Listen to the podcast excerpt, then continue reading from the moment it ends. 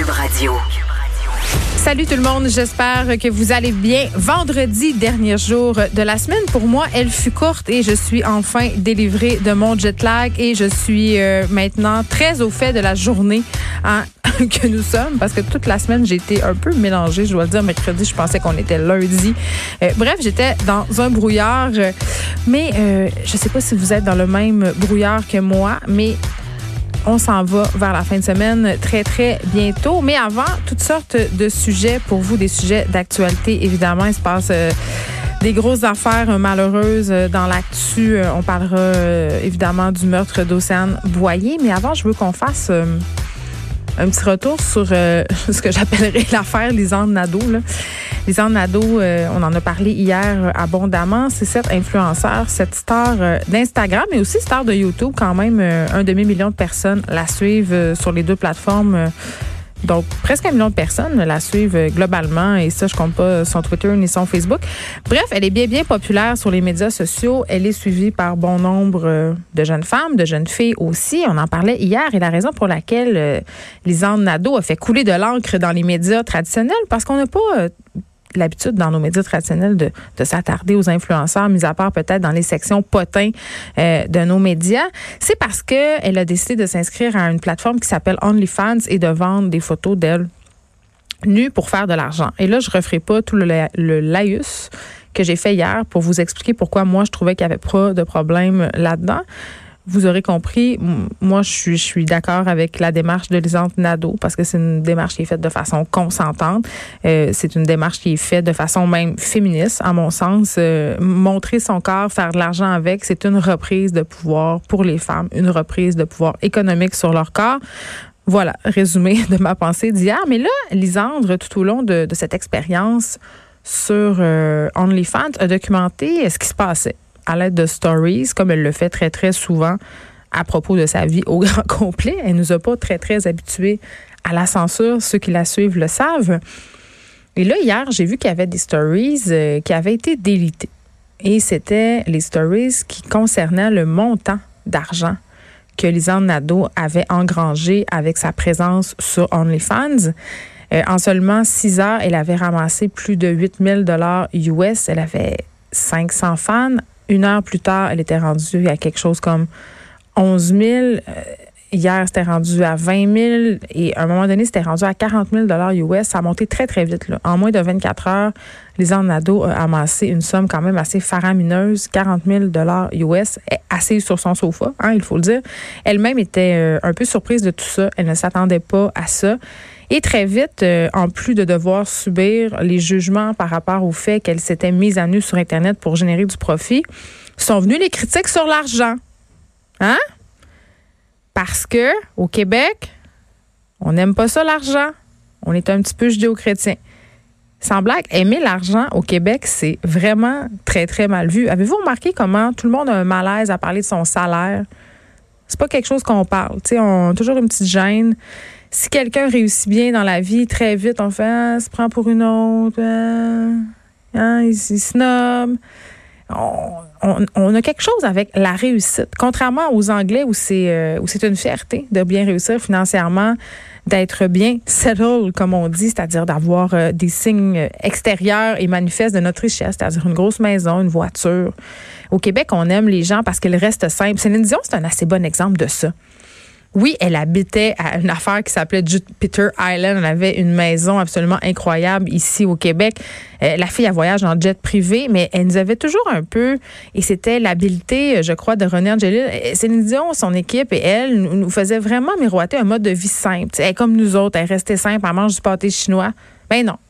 Sauf que cette idée-là est restée ancrée en nous et pour ça, on aime Céline Dion, alors que quand des personnalités, que ce soit hommes ou femmes, euh, nous parlent de leur richesse, ça nous choque. Tu euh, les médias aiment ça, sortir ça, euh, le prix des maisons des vedettes. Tu oh my God, Benoît Brière, il habite dans une maison de 2 millions. Ça a-tu du bon sens? Paul Arcan vient de s'acheter un condo à 1,3 million.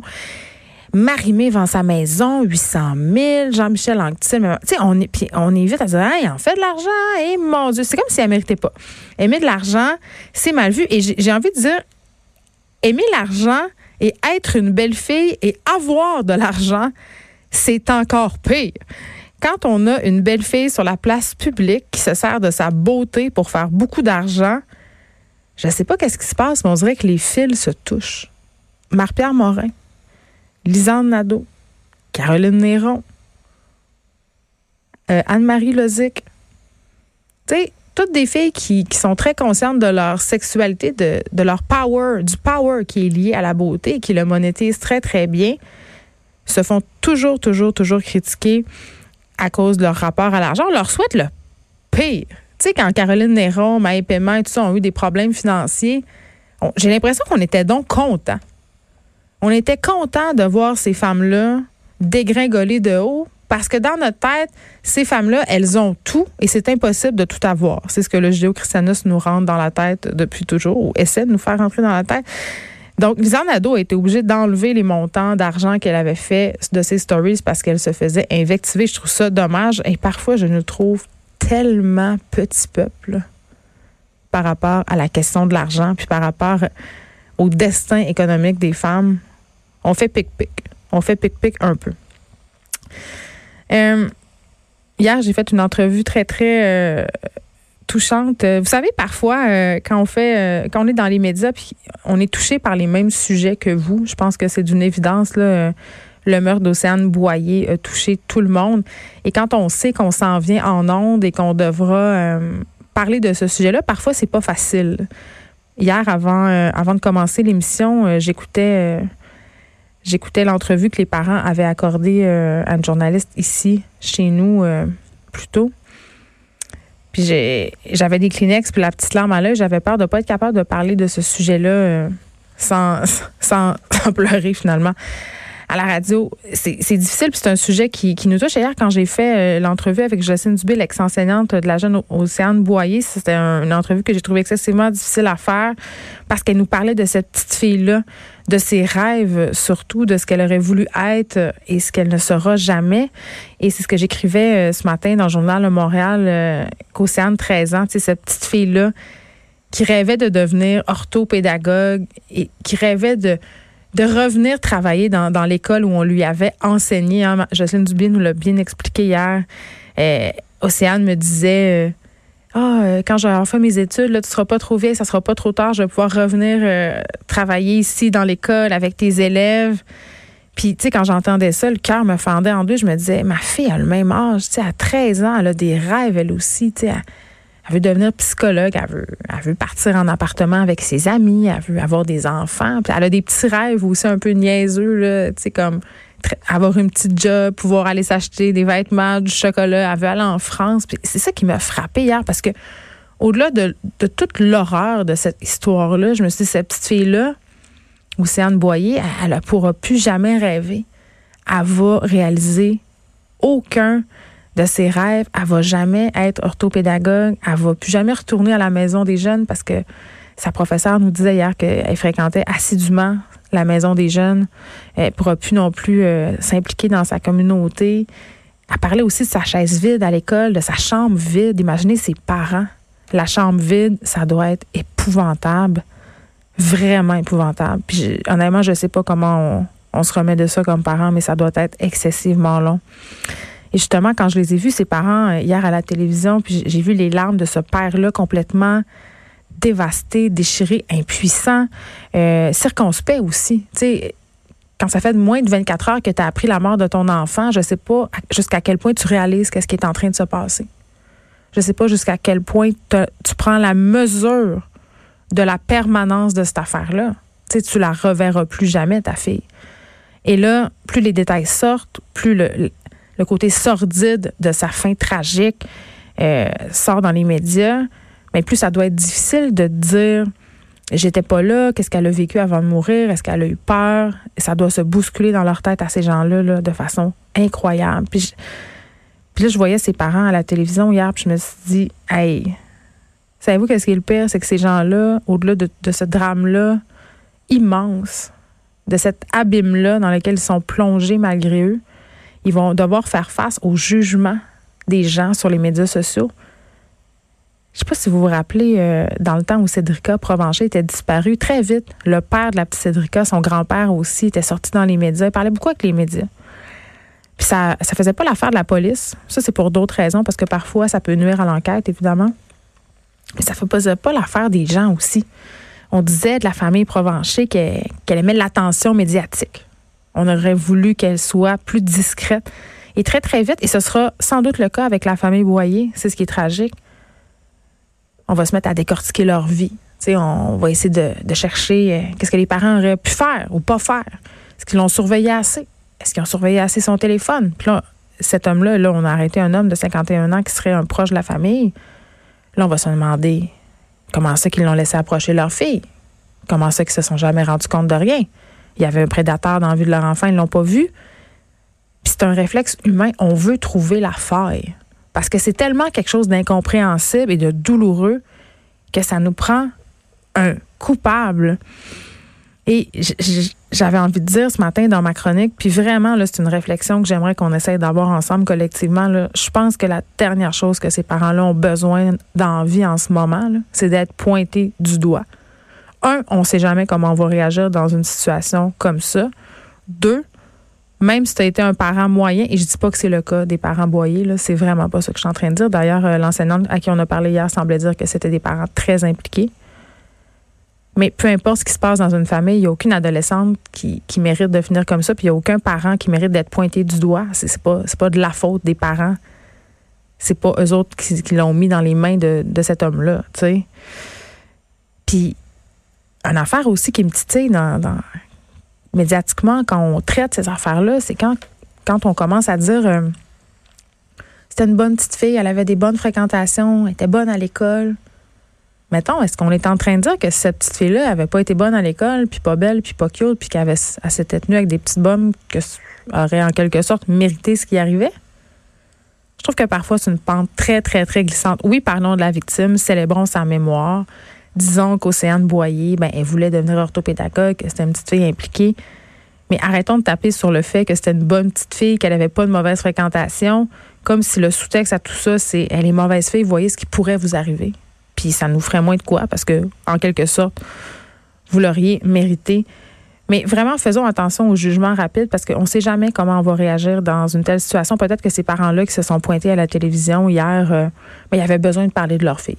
Puis il avait besoin, il était aussi, en tout cas, c'est ce que j'ai chanté, à la recherche de réponses. Ils voulaient savoir qu'est-ce qui s'était passé, puis ils enjoignaient la population à leur donner de l'information. D'ailleurs, il y a de l'information du public qui a aidé les policiers à, arrêter François Sénécal, 51 ans, qui va être accusé du meurtre prémédité d'Océane Boyer. Et on a vu aussi la fille de cet homme-là. Ça, c'est une autre affaire. Elle a fait une sortie dans les médias pour témoigner de son incompréhension. C'est une jeune femme, c'est une mère de deux enfants, est enceinte de son troisième. Et là, elle a appris que son père était le principal suspect dans le meurtre d'une jeune fille de 13 ans qu'il côtoyait dans sa vie, un ami de la famille. Euh, la mère d'Océane Boyer euh, a dit qu'elle connaissait cet homme-là depuis plus d'une vingtaine d'années. Alors, je ne sais pas comment j'aurais agi si j'avais été la fille de ce gars-là, mais une chose est sûre, il faut faire attention aussi, là, parce que cette fille-là, en quelque sorte, et là, je pèse mes mots, mais quand même, c'est une victime collatérale. Elle, elle n'a rien fait c'est pas de sa faute si. Puis là, je le rappelle, François Sénécal n'a pas encore été reconnu coupable. Mais s'il était coupable, elle, elle n'aurait rien à voir là-dedans. Son seul malheur aurait été d'avoir été la fille de cet homme-là. Imaginez en plus si votre propre père faisait une telle affaire. Hein? Tu sais, parce que c'est pas parce que ton père fait une atrocité qu'avec toi, il était atroce. Ça doit tellement être épouvantable dans la tête de quelqu'un de devoir départager l'amour paternel que tu as reçu versus le geste atroce qui a été posé. Et en plus, soudainement, là, tout le monde te pointe du doigt. Tout le monde te pointe du doigt comme si tu étais toi-même le monstre. Fait que c'est ça que j'avais envie de dire aujourd'hui. On, peut-tu tout comme faire un petit pas en arrière, respirer puis faire écouter là. Ce sont des drames absolument immenses pour des gens, pour plusieurs personnes. Il y aura plusieurs victimes collatérales au meurtre euh, d'Océane Boyer. Et au lieu de chercher un coupable, de chercher des poux, de montrer des gens du doigt, soyons solidaires de la détresse de ces gens-là et soyons silencieux peut-être un peu aussi. OK. Aujourd'hui, à l'émission, euh, je vais parler euh, tantôt avec Jean-Louis Fortin du bureau d'enquête de toute cette histoire des armes à feu automatiques qui ont été saisies à Kanawake. Ça a brassé quand même pas mal Ouais, en tout cas, ça, a brassé pas mal de marde. On aura Madeleine Pilote Côté aussi qui sera là aujourd'hui. Et là, un thème que que j'aime bien qui vient d'une série très très populaire, c'est vendredi, on fait l'amour. C'est le personnage de Renaud qui disait ça dans la célèbre série télé Annie et ses hommes. Madeleine va nous parler des nouvelles qui nous feront voir des beaux comme des moins beaux côtés du sexe. On aura aussi Amélie Pineda et Magdalene euh, Boudreau du Devoir parce que là, pour vrai, dans l'actualité, je viens de parler d'Océane Boyer, mais il y a d'autres dossiers qui nous préoccupent énormément. Euh, celui de Marilyn Lévesque. Vous savez, Marilyn Lévesque, c'est cette jeune travailleuse du sexe qui a été assassinée dans une chambre d'hôtel dans la région de Québec par un ex-détenu. On apprenait hier euh, qu'elle aurait reçu 30 coups de couteau, une trentaine de coups de couteau une autre histoire de violence sordide envers les femmes, un autre féminicide, hein, parce que Océane Boyer aussi, c'en est un féminicide. Et il y a tout ce procès de cet homme qui a planté une fourchette à viande dans le ventre de sa femme enceinte. Donc, il y a plusieurs euh, cas dans l'actualité de violence envers les femmes, de violence conjugale. Et Amélie Pineda et Magdalene Boudreau ont fait une, série de textes dans le devoir. On va discuter de toutes ces affaires euh, avec elle. On aura aussi avec nous Anne Michaud Anne Michaud, euh, elle est professeure de yoga. Elle est professeure de yoga Sivananda, euh, professeure de méditation. Et euh, pourquoi j'ai décidé de l'inviter, c'est par rapport à toute cette affaire du Centre de yoga international Sivananda. qui a son, siège social, si on veut, dans la région de Var-de-la-Ville et qui se retrouve dans l'eau chaude avec des accusations d'harcèlement sexuel, d'abus sexuels, d'agression sexuelle. Et ça semble quand même, en tout cas, ce climat d'abus sexuels assez répandu dans le monde du yoga en ce moment. Peut-être que c'est un résultat du MeToo. J'en discuterai avec elle. Commission Laurent aussi, euh, on a beaucoup entendu d'experts, peu de jeunes. Les jeunes devraient-ils participer à l'élaboration, des réformes de la DPJ Je vais en jaser avec Martin Goyette, co-titulaire de la chaire réseau de recherche sur la jeunesse du Québec. C'est quand même ironique de faire une commission euh, pour les jeunes et de ne jamais les entendre. Et enfin, euh, les effets économiques du coronavirus. Hier, on apprenait que c'est tellement drôle pour vrai la gang. Les ventes de la bière Corona sont en chute libre. Je pensais pas que les gens étaient si cons que ça. Pour vrai, dans vie, quasiment que la compagnie est en train de fermer la bière Corona, puis personne ne va acheter ça. On se rappelle que ça n'a rien à voir avec le coronavirus, mais écoutez, les gens n'achètent plus euh, de bière Corona. On va se parler des impacts du coronavirus sur les marchés boursiers nord-américains parce qu'ils sont en difficulté. Hier, on a eu euh, la journée la plus noire depuis la crise économique en 2008. On va en parler avec Sébastien Lavoie, économiste en chef à la Banque Laurentienne. Et enfin, Vanessa Destinée, vous allez la retrouver puisque c'est vendredi. Comment gérer le fait que son ex-partenaire se retrouve en relation avec quelqu'un de meilleur que nous? J'ai hâte euh, de savoir ça parce qu'avoue que c'est dole. Tu, tu, te fais laisser ou tu laisses quelqu'un, puis tout d'un coup, tu le rencontres au centre d'achat avec son ex, puis c'est genre euh, Claudia Schiffer. Vraiment difficile euh, à gérer.